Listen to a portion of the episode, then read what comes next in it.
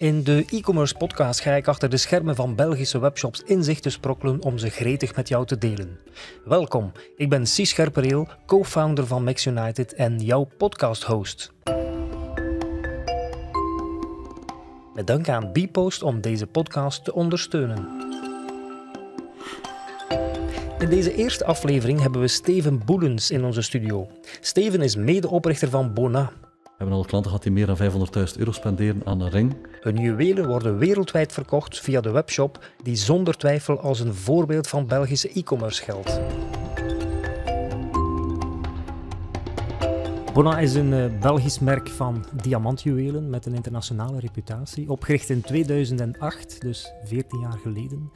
Bona verkoopt wereldwijd, heeft een direct-to-consumer strategie, ontwerpt en maakt juwelen zelf heeft showrooms, geen winkels, verbindt artisanaal met digitaal en heeft een uitmuntende klantenservice score. En bovendien groeit het als kool. Ik zou zeggen, wauw, Steven Boelens, co-founder van Bona.com, welkom. Dank u. Dat is een stevig lijstje dat ik uh, opgenoemd heb, hè, met uh, ontzettend boeiende topics. We gaan er straks uh, wat dieper op in. Ik zou er meteen eigenlijk nog eentje aan toevoegen. Dat is de Safe Shops Awards van oktober 2021. De Diamond Award hebben jullie gewonnen. What's in a name? En wat stelde dat precies voor? De Diamond Award van, van Safe Shops is uh, denk ik een beetje een beloning voor het volledige concept.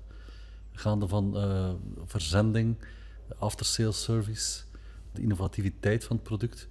Het is eigenlijk een, een beloning van de consument die ons blijkbaar apprecieert en een hoge score geeft op, uh, op de verschillende aspecten van, van e-commerce. Wat is jouw concrete dagdagelijkse taak? Ja, hoe meer uh, we met Bona uh, groeien, hoe meer we tijd steken in mensen. Het vinden van de juiste mensen, het, uh, het coachen van, van de mensen die we wereldwijd hebben, want we hebben nu ondertussen twaalf kantoren. Er zijn heel veel verschillende culturen, talen, leeftijden. En het, het, het kneden van het team zorgen voor de, de spirit, de personality van het merk weerspiegeld zien in de groep, is eigenlijk mijn uh, grootste bezigheid. Ik ben minder en minder met het product zelf bezig, wat ik soms een beetje jammer vind. Want ik hou wel van, uh, van de steentjes nog altijd. Af en toe probeer ik er ook echt mezelf voor af te zonderen om, om ermee bezig te zijn. Maar laat zeggen, het grootste deel van de tijd gaat toch naar de mensen. Want die maken het verschil. En daar zit ook de grootste waarde voor ons bedrijf, denk ik. Ja, je houdt van die steentjes wel. Ben je dan opgeleid als diamantair of zo? Of? Na mijn studies ben ik beginnen werken voor een, uh, een dochteronderneming of, of, of, een bedrijf die gelinkt was aan De Beers, uh, de grote miner uit uh, Londen. En die hebben me toen naar India, naar Thailand gestuurd, naar Japan. Ik heb daar effectief leren slijpen, leren sorteren. Ik heb verschillende maanden effectief in de fabrieken gewerkt. Dat zijn eigenlijk fabrieken, zijn een soort ateliers. Heel modern, met, met heel goede toestellen en, en, en apparatuur. Uh, laserapparatuur bijvoorbeeld en een computer om, om in 3D te scannen. Dus ik heb daar effectief ook het product leren uh, bewerken. Dat heeft mij wel altijd van het pas gekomen als het dan gaat over echt uitzonderlijke diamanten. Dat je toch weet waar je over praat, dat is toch een voordeel. Ja, absoluut. Misschien weet je het nog, in november 2014 zagen we elkaar ook al eens. Ik had toen een camera mee en we hebben toen een videootje opgenomen uh, in de reeks Monday Morning Movies. Voor mij was dat een beetje een mijlpaal in mijn, uh, ja. in mijn verhaal. Um, wat is er sindsdien veranderd uh, bij Bona.com? Ja, veel. We, we, zijn ondertussen internationaler geworden. we zitten nu in um, de, de, belangrijkste West-Europese steden, denk ik, voor luxe. We gaan van Genève, Zurich tot München, Düsseldorf, Parijs, Londen, Amsterdam, um, en ik vergeet er nog. En dan ook in Azië ondertussen, in uh, Mumbai, Hongkong en um, Shanghai. Uh, dat zijn de twee belangrijkste markten voor Bona. We hebben twee activiteiten. Uh, Bona.com verkoopt diamantjuwelen. En we hebben ook BNT Diamonds, verkoopt losse diamanten als belegging. Onze focus gaat wel naar de juwelen, maar de showrooms dienen voor beide activiteiten. We zijn ook gegroeid op vlak van web ontwikkeling en, en algemene beleving. We investeren eigenlijk continu op vlak van uh, technologie om, om product beter te tonen. Met video, met foto, met, met beschrijvingen. met ook met een paar innovatieve technieken van 3D-design en 3D-montage enzovoort. Het gamma is natuurlijk ook uitgebreid. We hebben ondertussen watches gelanceerd. Made in Zwitserland, ook daar proberen we de prijskwaliteit enorm aantrekkelijk te houden. De hoge kwaliteit uh, na te streven, die we ook bij de juwelen hebben uh, kunnen bereiken. Dus we gaan eigenlijk voor het hoge gamma. En als het perfect moet zijn, kan het ook, dan is het maatwerk. En hetzelfde doen we voor uh, onze watches en onze cufflinks. Ook daar is het standaard premium hoge kwaliteit aan een heel aantrekkelijke condities. En dat kunnen we door te kutten of te besparen in kosten die eigenlijk niet onmiddellijk een, waarde betekenen voor de consument. We komen daar straks zeker nog uh, op terug, op die ja, unieke propositie ook en die manier om, om die prijzen van die luxe producten toch laag te kunnen houden. Was die propositie om, of de keuze om echt voor die luxe producten te gaan van dag één het geval? Ja, we zijn gestart rond engagement ringen, verlovingsringen dus. Daaruit zijn we gegroeid omdat we het voordeel hadden van in het begin dat we heel direct en aantrekkelijk onze producten konden kopen, de, de losse diamanten, uh, met certificaat. En in Antwerpen is er ook heel veel expertise om ringen en uh, andere juwelen te maken. Dus we zijn vertrokken vanuit die expertise en die kennis, die contacten. Dat heeft ons heel wat voordelen uh, om het product rechtstreeks aan de consument te verkopen. Klopt het dat jullie 80% van de online verkoop in het buitenland realiseren? Ondertussen is het meer. Ik denk dat we tussen de 90 en de 95 procent buiten België verkopen. En van de hele omzet is er ongeveer 70 procent die online wordt gedaan en 30 procent via de showrooms. Er is natuurlijk heel veel uh, synergie tussen de showrooms en de site. Sommige mensen kopen eerst online en later in de showroom, of komen eerst in de showroom en doen dan de repeat aankoop. Bijvoorbeeld, uh, als ze eerst een verlovingsring kopen online of in een showroom, kan de, de trouwring negen maanden later op een andere manier gebeuren. Of sommige mensen komen, um, komen verschillende keren bij ons, uh, komen dan daarna. Dus er is heel veel uh, synergie. Ja, ja. Jullie verkopen dan in, uh, internationaal naar 40 landen ongeveer. Dat is wereldwijd. Zijn daar, ja, zijn daar belangrijke aandachtspunten in de groei om elk van die landen te gaan bedienen? Als je een website hebt, ben je per definitie bijna wereldwijd. Je kan heel veel uh, conversie verhogen door de juiste taal aan te bieden, de juiste betaalsystemen, de juiste munt, ook de gewoontes, de juiste shippingmanieren. Je moet eigenlijk het hele pakket van services uh, ook aanpassen aan, de, aan het land of aan de cultuur. Daarnaast zijn er ook culturele verschillen. De clichés, zoals we ze kennen, die, die, kloppen wel voor een groot deel. Bijvoorbeeld een Duitse klant vindt stiptijd enorm belangrijk. Een Italiaanse klant zal design belangrijk vinden en zal daar heel veel vragen over stellen. Uh, een Nederlandse klant zal proberen nog een klein beetje van de prijs te doen. een Franse klant is gewoon moeilijk. En, en zo heeft iedereen zijn, zijn gewoontes. En het wordt wel heel vaak bevestigd.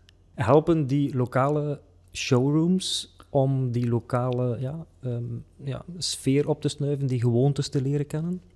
Absoluut. De showrooms worden bevolkt door mensen van het land zelf, die de taal spreken, die de cultuur kennen, die ook uh, weten welke dingen belangrijk zijn, uh, welke momenten die belangrijk zijn. Uh, als, als een klant bij ons komt en hij vraagt welk product hij zou moeten kopen voor verloving of voor een ander belangrijk moment, kunnen onze mensen wel advies geven omdat ze ook de plaatselijke gewoontes kennen. Bijvoorbeeld in China zijn de manieren van te verloven anders dan in Parijs. Daar is het trouwfeest belangrijker dan de verloving. Daar zijn de type juwelen anders, de kleuren zijn anders, de maten zijn anders. Dus uh, er zijn veel culturele verschillen. En in welke mate pas je dan die landeigen website aan? De websites zijn naast de taal en de munt ook wat aangepast, bijvoorbeeld vooral tussen China en, en Europa. Binnen Europa proberen de website niet te veel aan te passen, omdat het ook niet echt nodig is, uh, los van de taal. Uh, tussen uh, China, Japan en, en de Europese consumenten is er wel een belangrijk verschil. Proberen we wel andere accenten te leggen, andere producten ook wat meer naar voren te, sturen. In Japan bijvoorbeeld houden mensen meer van platina. In China of, of voor het India houdt meer van geel goud. die culturele verschillen proberen we ook wel wat meer en meer op de website te laten naar voren komen. De do's en don'ts van cross-border e-commerce zijn bij Bona intussen al goed gekend. Naast de landeigen webshops helpen de lokale showrooms ook om 95% van de verkoop online te laten verlopen. Naast de eigen e-commerce kanalen en de aanwezigheid in die fysieke en tactiele wereld zijn er nog twee facetten in het e-commerce kwadrant: platformen of marktplaatsen en ook social commerce social commerce, welke mate is dat een, een belangrijk commercieel kanaal of is dat voornamelijk aanwezigheid, prikkelen? En wat mij heel erg intrigeert is, wat zijn dan de verschillen tussen de Aziatische landen en, uh, en de Europese landen op dat vlak? Er is een belangrijk verschil tussen Aziatische social commerce en, en Europese. In Europa is het voor ons eerder een, een, een, een eh, inspirerende tool echte sales, echte verkoop proberen we niet te realiseren. Het is onze bedoeling ook niet. Mijn voorkeur gaat toch uit naar een echte webshop-ervaring dan het uh, te sturen via uh, social media. Er is ooit voorspeld geweest dat, dat social media alles ging overnemen van customer service, van klantencontact. Ik heb er persoonlijk nooit in geloofd en ik zie het ook toch niet doorbreken. Misschien voor andere producten, misschien voor andere landen, maar alvast voor ons product verkies ik nog altijd e-commerce op een klassieke manier. We proberen ook de mensen voldoende te informeren via e-mail, waarbij dat we voldoende uitleg kunnen geven. Ook goed gestructureerd en mooi gelayout, duidelijk, dat er geen misverstand is achteraf. Natuurlijk zijn we beschikbaar bijvoorbeeld via WhatsApp voor mensen die korte vragen willen stellen. Maar het is onze voorkeur niet. We, we houden toch van de, de traditionele manier van duidelijke communicatie, voldoende communicatie, uh, een soort bewijs ook te leveren van kijk, we hebben dit uitgelegd, uh, dat het ook kan bewaard worden door, door uh, de klant en door ons. In China is de, situatie natuurlijk anders. Daar is denk ik het aandeel van de zoekrobotten marginaal. Ik denk nog 2% van de producten wordt opgezocht via een zoekrobot. Daar is social en, en de platformen de king je kan daar niet zonder uh, social uh, business doen. Dus dat doen we dan ook. Platformen, daar zijn we voorzichtig mee, omdat we vinden dat je toch een deel kennis uit handen geeft. Je weet weinig van je consument als je via platformen werkt. De platformen houden het klantencontact en geven dat niet door, waardoor je misschien wel snel sales kan halen, maar toch uiteindelijk de data niet hebt. Daarom gebruiken we eigenlijk tot, tot vandaag uh, amper platformen, of zelfs quasi niet. Een heel klein beetje in, in Hongkong, China hebben we getest, maar we zijn er toch niet wild van. En die social kanalen in, uh, in China en zo, dat zijn dan wel verkoopskanalen? In China loopt alles wat door elkaar. Eh, de, de mensen daar gebruiken apps waarmee ze betalen, nieuws lezen, uh, social media, met, dus met vrienden communiceren. Alles is wat in één app. En natuurlijk proberen we op die plaatsen aanwezig te zijn met ons merk. En daar kunnen mensen effectief eh, kopen, reviews lezen, chatten, mailen, betalen, all in one. Uh, daar, daar, we, we, investeren daar ook in en we proberen daar ook voldoende producten te tonen, uitleg te geven, aanwezig te zijn. Omdat het, ja, het, het is nodig daar. Eh, mensen leven ook veel meer zo. En dat zijn dan de lokale teams die dat beheren, die dat ook strategisch inpassen? De lokale teams begrijpen wat er gebeurt, kunnen er uh, mee omweg, maar we hebben de begeleiding van lokale bureaus, uh, lokale freelancers, die ons per kanaal ook bijstaan. Ja, want de lijst van, uh, of de icoontjes die ik op uw site terugvind onderaan met de social kanalen, dat zijn icoontjes die ik eigenlijk zelf niet ken. Dus er zijn heel wat kanalen die bespeeld worden. Hè. Ik stel me dan echt wel de vraag, hoe loopt dat allemaal? Om dat allemaal op al die kanalen gedaan te krijgen? Wel ja, we proberen de, de inhoud van onze berichten over alle media te verdelen, maar natuurlijk aangepast aan het land. Als we een collectie maken die een bepaald thema heeft, zoals de laatste collectie was rond Wild Roses, die proberen we dan in elk land op de juiste manier in de markt te zetten, met de juiste beelden erbij, de Chinezen bijvoorbeeld houden van een heel erg perfecte afwerking van de foto's. Ze zeggen vaak uh, perfect as fake, om het, om het te tonen dat er geen rimpeltje mag zijn, geen, geen, geen, spatje. Het moet allemaal clean en perfect zijn. Daar moeten we rekening mee houden. De, de vingers zijn ook smaller, de, de skin, dus de huid is bleker. We moeten met al die culturele verschillen rekening houden, ook in de social media natuurlijk. Op, op vlak van ehm, influencers is er ook een heel groot verschil tussen uh, Europa en, uh, en China. Uh, daar proberen we ook voorzichtig mee te zijn. We, proberen, we hebben nooit echt geloofd in een celebrity approach, omdat we altijd dachten, onze klant, de, de smart buyer, zoals we hem van in het begin benoemen, die is niet onder de indruk dat er een bekende persoon een juweel draagt omdat hij daarvoor betaald is. Die denkt van, what's in it for me? En we kunnen begrijpen. Ik was er zelf ook nooit van onder de indruk dat er een bekende persoon is, een, een actrice of een, of een zangeres, een bepaald horloge droeg, want dan dacht ik ook, ja, die is er gewoon goed voor betaald. In China is het wel anders. Daar zijn de influencers heel belangrijk op die social media en daar moeten we wel bepaalde samenwerking doen. Maar dan proberen we toch ook altijd te kiezen voor mensen die echt onze waarden begrijpen en, en ook voor onze waarden staan. Mensen met inhoud die ook uh, effectief ons product kopen bij voorkeur, of zouden kopen of krijgen. En daar ook eh, ons concept begrijpen en, en ervan houden. Staat er een leeftijd of een profiel op de ideale klant? Leeftijd, Zowel in Europa als in China bijvoorbeeld? Leeftijd zeker niet. Maar er is echt wel een rode draad doorheen al onze klanten in alle landen dat er een bepaalde notie is van smart buying. En dat betekent dat mensen begrijpen of proberen begrijpen welk product ze kopen. Dat ze proberen analyseren van kijk, wat is de onderliggende waarde? Als je een juweel koopt, van wat is dat gemaakt? Welk soort goud? Welke type diamant? Welke categorie? Wat is de kwaliteit daarvan? Ze proberen ook het businessmodel te begrijpen van ons. Het feit dat we bijvoorbeeld aan de bron aankopen, zonder tussenschakels verkopen aan de eindconsument, geen celebrity endorsement doen of, of fairs, uh, beurzen en andere marketing die relatief weinig opbrengt. Mensen die dat businessmodel begrijpen, D2C, direct to consumer, uh, zonder middleman, uh, ja, die mensen ja, die proberen wij te bereiken via Member Gets Member, via search, via social media, via kanalen waarvan we vermoeden ze zijn daar aanwezig en via andere software lookalike approaches om, om, om die mensen echt dat profiel te vinden. En dat zijn ook typisch mensen die bijvoorbeeld heel veel aandacht geven aan, aan reviews. Omdat ze weten van, kijk, een onafhankelijke bron van reviews is belangrijk. Die houden van certificaten bijvoorbeeld, om de kwaliteit van het product te beschrijven. Dus die doen wel de inspanning om iets te controleren, te verifiëren. Ze volgen ook een buikgevoel waarschijnlijk om te beoordelen, klopt het verhaal?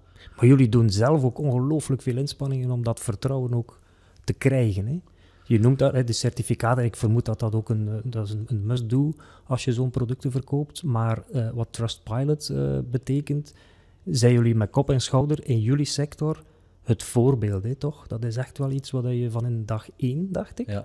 toch heel veel aandacht aan besteedt. En dat nu blijvend rendeert, vermoed ik. Absoluut. Dat was, dat was een heel goede beslissing die we ooit gemaakt hebben in tijden dat de meeste websites eh, een, een soort code van een klant gewoon kopieerden op hun website. En toen hebben we erover gediscussieerd intern en zeiden we, ja, de smart buyer gaat dat niet pikken. Die gaat denken dat we de beste er hebben uitgehaald en die op onze website hebben geplakt. Dus we moeten iets vinden wat geloofwaardig is. En toen zijn we als een van de eerste partijen, denk ik, in zee gaan met Trustpilot, toen het bedrijf ook nog klein was. En hebben we alle reviews gewoon losgelaten in de veronderstelling dat we alles gingen doen om de mensen effectief tevreden te maken. In de veronderstelling dat de klanten daardoor een soort ambassador worden, die ook begint te praten tegen zijn naasten, die eigenlijk een review laat die dan gelezen wordt door andere kritische mensen. En zo win je eigenlijk dubbel of, of, of trippel. Het kost natuurlijk energie en, en uh, soms ook tijd en, en soms ook geld om een klant echt tevreden te maken vaak doen we ook meer dan dat we moeten. Helpt het Trustpilot-verhaal jullie ook intern om een bepaalde norm continu wel voor ogen te houden? Ja. ja. Wij proberen eigenlijk een score te halen van 9,9 op 10. Dat betekent dat we quasi alles moeten perfect doen. Het kan al gebeuren natuurlijk dat een zending vertraagt door een koerier die bijvoorbeeld in een sneeuwstorm terechtkomt. Je hebt niet alles onder controle, maar je kan wel heel veel doen om dingen te herstellen. Als de persoon dan daardoor zijn verloving of trouwfeest dreigt te missen, gaan we natuurlijk alles in het werk stellen, inclusief zelfrijden, uh, wat ik ook al gedaan heb uh, verschillende keren, om toch proberen de perfecte ervaring te realiseren. Het is nooit uit te sluiten dat er iets kan gebeuren, maar we kunnen altijd wel proberen zo creatief mogelijk te zijn en, en alles eraan te doen. Natuurlijk hebben we wel daarvoor een bepaald budget, want niets is gratis. Uh, ook de tijd, de energie. Soms moeten we ook kosten maken. Maar natuurlijk zien we dat als een bepaald budget die we hebben uitgespaard door voor geen celebrities uh, in te zetten. Niet naar de Millionaire Fair te gaan of naar uh, andere misverkiezingen te gaan sponsoren. Ja, je kan de euro maar één keer uitgeven en dan spenderen we het liever aan die customer satisfaction. Omdat dat uiteindelijk past bij onze consument en past bij ons concept.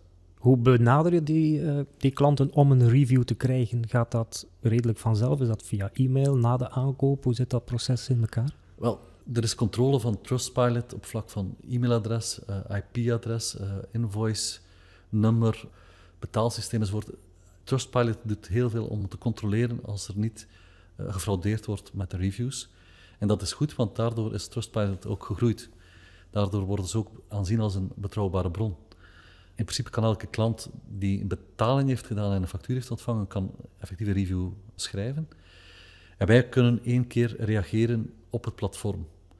Dus als we niet akkoord zijn, zouden we daaronder een, een commentaar kunnen schrijven, waarbij we onze versie geven van de feiten. Maar dat is voorlopig uh, amper gebeurd. Ik heb die gelezen en ik vond die replieken eigenlijk behoorlijk um, ja, doordacht, goed geschreven. En ook getuigen van een stevige stellingname, want die uitzonderlijke, eh, slechtere reviews, dat lees je eigenlijk ook al als van iemand die daar een sport van maakt om dat soort dingen te doen. Ja. En ik vond jullie repliek echt wel schitterend op die uh, enkele negatieve berichten. Ja, van het moment dat we voelen dat het een persoon is die bijvoorbeeld eh, in een hotel toekomt en dreigt met een slechte review in ruil voor een fles uh, goede wijn, als we voelen dat het de, dit type klant is, dan gaan we ook omslaan van wit naar zwart en worden we wel heel correct in de zin van dat we op ons strepen staan en dat we ons niet gaan laten chanteren. Ja. En dan leggen we het ook uit van, eh, dat, we, dat we niet gaan meer doen wat nodig is, maar dat we gewoon doen wat er beloofd is. En de case afronden ook. En de case afronden. Ja, het is gelukkig zeer beperkt. Ik denk ook omdat mensen weten dat, dat het niet gaat pakken. Maar het is inderdaad wel een learning.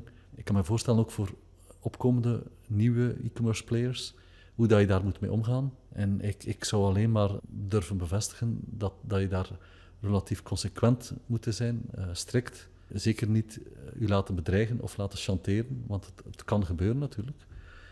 En je voelt wel als iemand integer is of niet. Je voelt het gewoon aan, aan de manier van communiceren.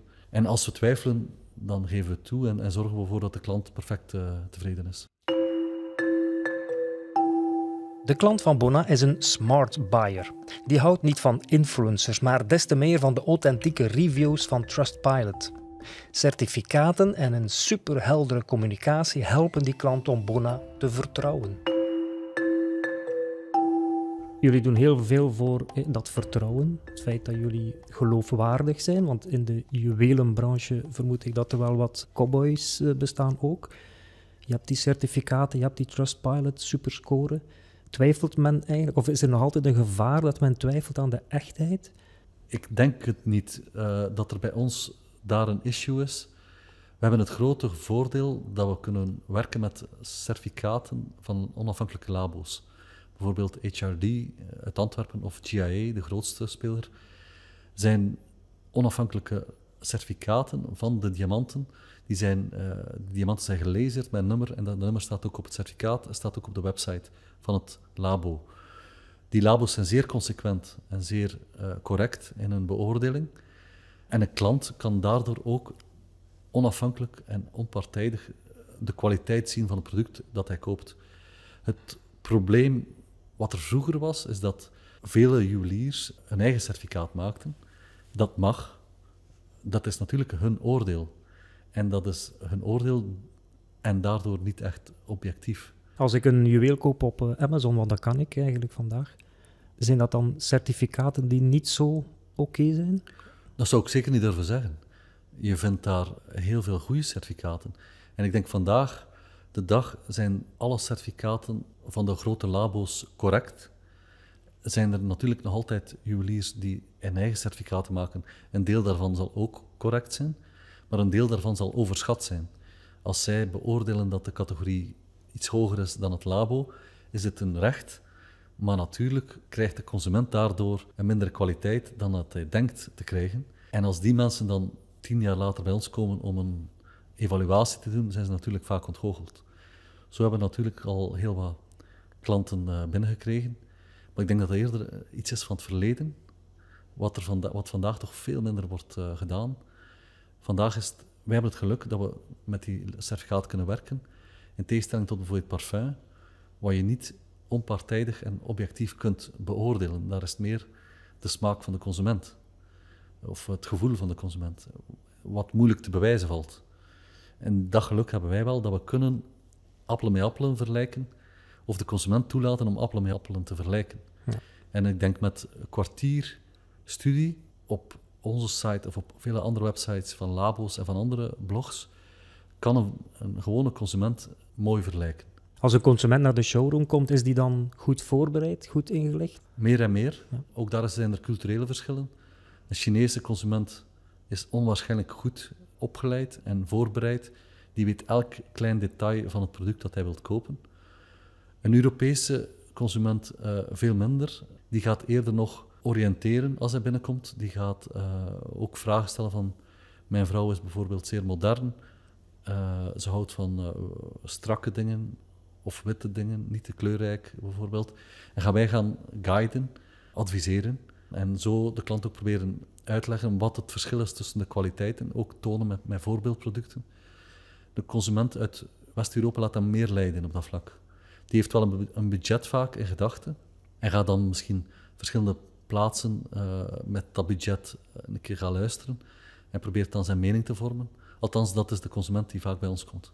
De Chinezen en Japanners en zo, die zijn meer doelgericht. Die gaan wel rechtstreeks er naar het product. Ze hebben meer kennis van het product. Ja. Ze begrijpen meer van de variabelen van de certificaten. Het verschil tussen platina en wit goud, ze kennen er meer van. Ja.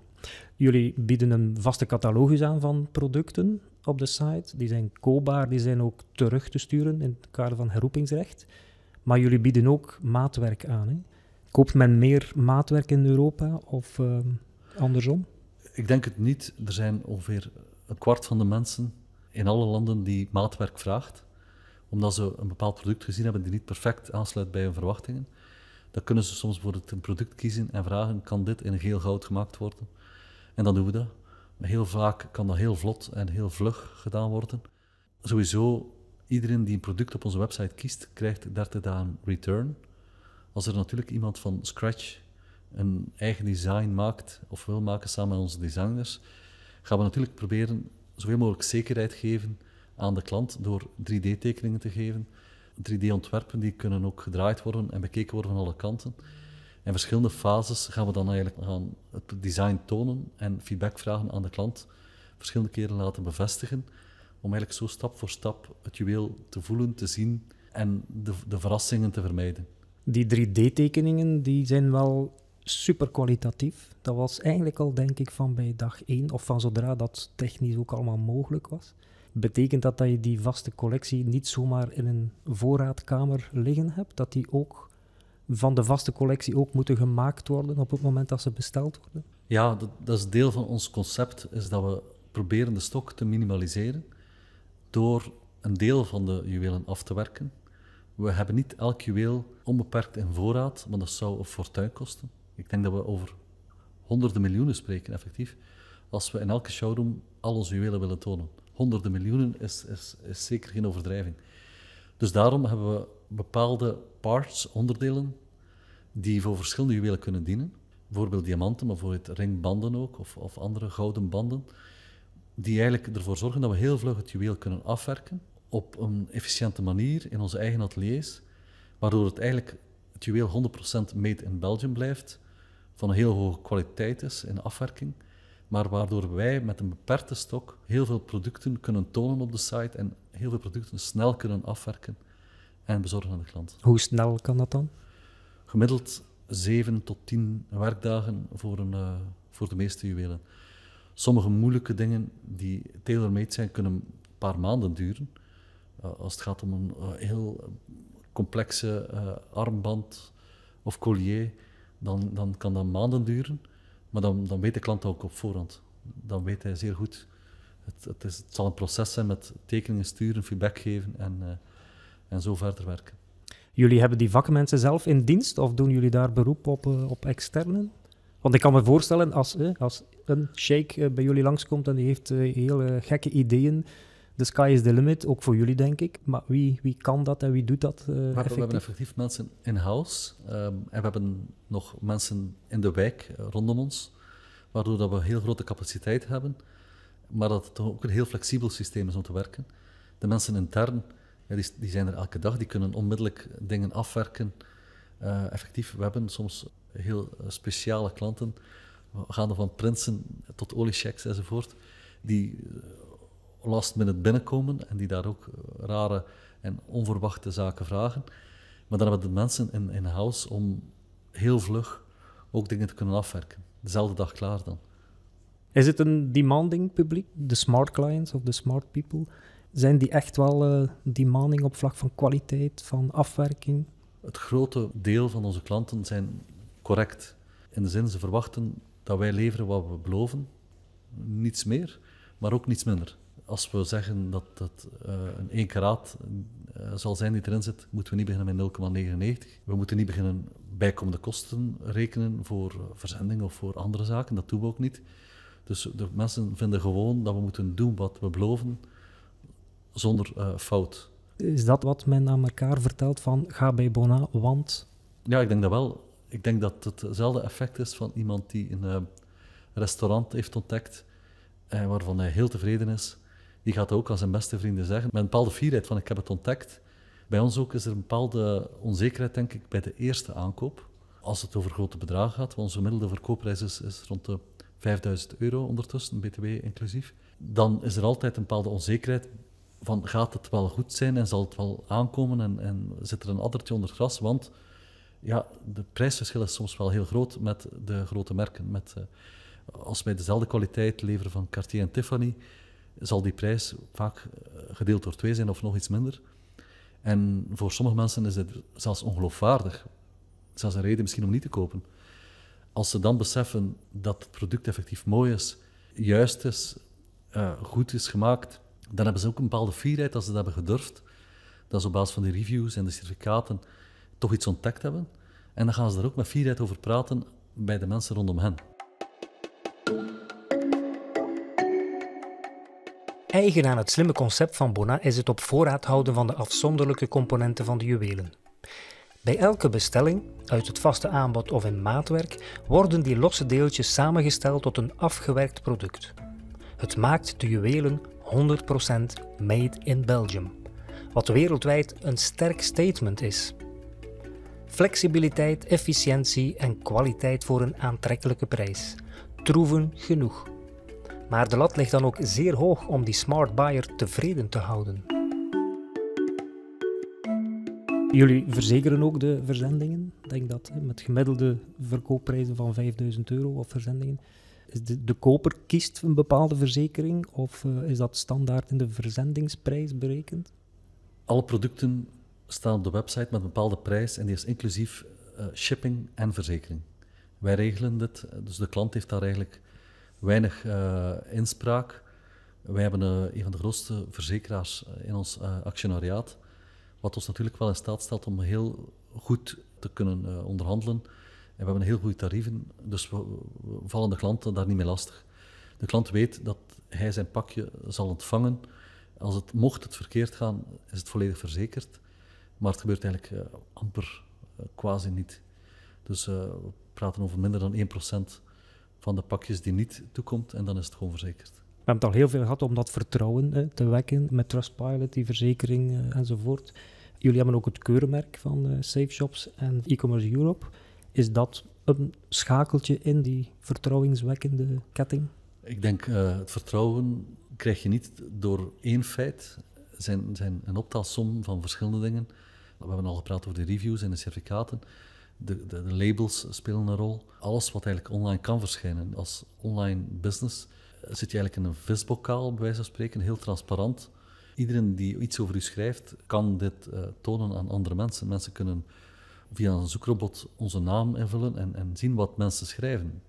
Uh, bloggers, journalisten, klanten, op elke mogelijke plaats die op het internet aanwezig is. Dus het, is, het vertrouwen bouw je dan op door alles samen, denk ik. Het is een, het is een optelsom. Ja, kan ik uh, zeker bevestigen. Ik heb jullie algemene voorwaarden gelezen. dat, is, dat, is, bijna een heel boek. Ik heb nog nooit zo lange algemene voorwaarden uh, gezien, eigenlijk. Daar staat ook alles in. Dus ook dat bewijst achter de schermen dat elk klein vezeltje in de hele, het hele gedoe uh, op orde is. En alles is ingezet ten dienste van dat vertrouwen, vermoed ik. Hè? Ja, en je kan daarover discussiëren, bijvoorbeeld over die algemene voorwaarden. Sommigen beweren van het moet heel kort zijn, dat het duidelijk is, dat het simpel is. Maar als je dat doet, riskeer je heel veel open te laten en onduidelijkheid te creëren. En dat hebben we ook beseft. Doorheen de jaren zijn er dan situaties wat, die gewoon onduidelijk zijn, die niet benoemd zijn, en dan kunnen we dat allemaal in ons voordeel draaien. Ik denk door het allemaal gewoon te benoemen, is het gewoon duidelijk voor iedereen wat onze verplichtingen zijn, wat we gaan doen en wat specialekes zijn die eventueel kunnen gebeuren en hoe dat we het gaan oplossen. Het is gewoon het voordeel van de duidelijkheid. En wie het wilt eh, zien, kan het op voorhand lezen. Ik, ik denk dat het amper wordt gedaan, behalve dan misschien bij de klanten die effectief juwelen kopen van ja, een paar honderdduizend euro. Die zijn er ook. Die, sommige klanten hebben al klanten gehad die meer dan 500.000 euro spenderen aan een ring, die op voorhand natuurlijk moeten betalen, die ons niet uh, komen bezoeken daarvoor, die het gewoon volledig online afwerken. Ik kan me wel voorstellen dat die toch wel ook de kleine lettertjes willen gelezen hebben. Uh, en dan is het goed dat we ze hebben. Is dat een realistische verkoop? 500.000 euro voor. Uh, Absoluut, ja. ja. Nogmaals, daar hebben we het voordeel van die certificaten. Dat we eigenlijk kunnen de klant toelaten om appelen met appelen te vergelijken. Er is een bepaalde waarde aan ons product ook. Diamant is nu op 12 maanden, denk ik, uh, met ongeveer 35% gestegen. In de geschiedenis is diamant ook nooit echt gecrashed. Het gaat al honderden jaren mee. Goud al waarschijnlijk duizenden jaren. Dus het, het, is een product met een bepaalde waarde, die dan ook belangrijk is voor de consument om dat te begrijpen. En in die aankoop is dat, speelt dat een grote rol. Het is allemaal online, dus meetbaar. De marktplaatsen, daar ben je niet zo'n fan van, omdat het die data niet aanlevert aan jou. Wat zetten jullie vandaag in om te meten, om slimmer te worden, om dingen aan te passen? Het is zo dat we ervan uitgaan dat we proberen 100% te meten, maar dat dat niet haalbaar is. We proberen natuurlijk om te gaan met multi-device. Het feit dat mensen een iPad, een telefoon hebben, een PC en switchen tussen die uh, toestellen dat kan soms dagen duren, weken duren, dat proces. Dus het is heel moeilijk te achterhalen als een bepaalde klant koopt, wat is zijn eerste touchpoint? Hij switcht tussen verschillende toestellen en heeft daarom niet ingelogd op onze website, dus het is ook heel moeilijk te traceren. Toch doen we heel veel inspanningen. Uit principe, hoe beter dat we begrijpen en vertrouwen hebben in ons meetsysteem, hoe beter dat we het proces kunnen vertrouwen en hoe harder dat we kunnen gaan in onze investeringen, omdat we weten van wat brengt op en wat brengt niet op. Sommige zaken hebben we afgebouwd omdat we gezien hebben dat het niet opbrengt, dat het gewoon niet de juiste manier is om te groeien. Zoals? Bepaalde producten misschien, of bepaalde vormen van uh, digital advertising, die niet voldoende uh, resultaat hadden. In bepaalde landen bijvoorbeeld, soms is het ook onverklaarbaar dat er in een bepaald land consumentenvertrouwen is die uh, naar beneden gaat. in de financiële crisis had Griekenland het, het, zeer moeilijk. Dat, is, dat kon iedereen zien, maar soms gebeuren er ook dingen die je niet onmiddellijk ziet. Een lokale concurrent die, uh, een lokale concurrent die enorm uh, ja, opkomt. Een bepaalde gebeurtenis in een bepaald land. Een betaalsysteem die in een bepaald land veranderd is en niet goed staat op de website, kan ervoor zorgen dat er bijvoorbeeld in het Duitsstalig Zwitserland de conversie enorm aan het zakken is. Dan is dat heel belangrijk dat we dat vlug zien. En hoe vlug kijk je daar? Zit je daarop? Je kan nooit alles elke dag controleren. Maar we proberen de landen, de talen, de, de belangrijkste categorieën continu te monitoren. Om te gaan kijken, ja, waar is ergens iets verdacht? Als het ergens begint te zakken, proberen we dan dieper in te duiken en komen we soms tot een uh, heel onnozel toeval dat er bijvoorbeeld een betaalknop niet meer zichtbaar is doordat er een foto is overgeschoven. Het kunnen heel domme dingen zijn, het kunnen ook heel complexe dingen zijn. In Frankrijk uh, was er een bepaald moment een wet die ervoor zorgde dat we een bepaald deel van de website niet meer mochten tonen en ze hebben dat geblokkeerd. Ja, er kunnen zoveel verschillende zaken zijn, ik kan ze nooit voorspellen. Vandaar dat het heel belangrijk is om, om heel veel tijd te spenderen aan het meten. Ik denk dat we daar ja, met twee, drie mensen heel veel mee bezig zijn. Interne, experten ook, ja. ja. Wat zijn de volgende groeistappen, Steven? Wat ligt er op de plank om aan te pakken of uh, te veroveren? We zouden graag uh, de volgende jaren uh, New York en Tokio erbij nemen.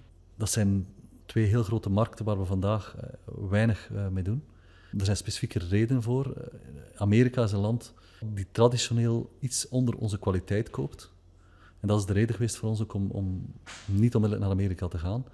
De concurrentie is daar natuurlijk ook groot. Japan past beter qua kwaliteit. Die houden van het hoge segment. Maar die zijn dan ook heel specifiek. En als je naar Japan wilt gaan met een showroom, dan moet het ook all the way zijn. Dan, dan moet het op een goede locatie zijn. En moet je alle toeters en bellen ook erbij hebben. Ja. Dus dat zijn stappen voor uh, hopelijk volgend jaar. Kan je nog een ultieme tip meegeven voor ondernemers die klaarstaan om internationaal te schakelen? Ik kom iets terug op uh, wat ik daarnet zei. Probeer zo goed mogelijk te meten, want daar zit volgens mij toch de essentie.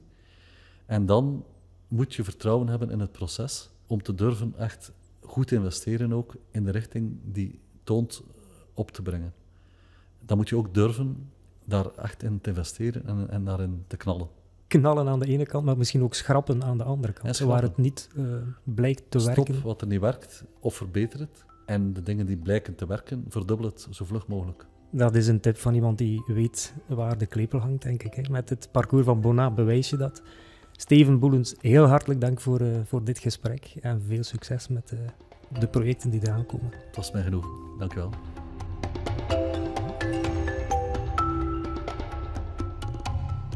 Als je alles een juweel van 500.000 euro online kan verkopen, dan ben je niet slecht bezig, denk ik dan. Bona is een terecht bekroonde webshop die excelleert in klantentevredenheid in een internationale context. Een voorbeeld ook op vlak van direct-to-consumer commerce. Ze maken wel degelijk een verschil door die tussenschakels te weren. Dit totaalplaatje zet Bona stevig op de e-commerce wereldkaart. Dank om te luisteren en te abonneren en de e-commerce podcast te delen met collega-ondernemers. Weet dat we je bij Max United kunnen helpen met strategische keuzes en het optimaliseren van je webshop. Meer op maxunited.be.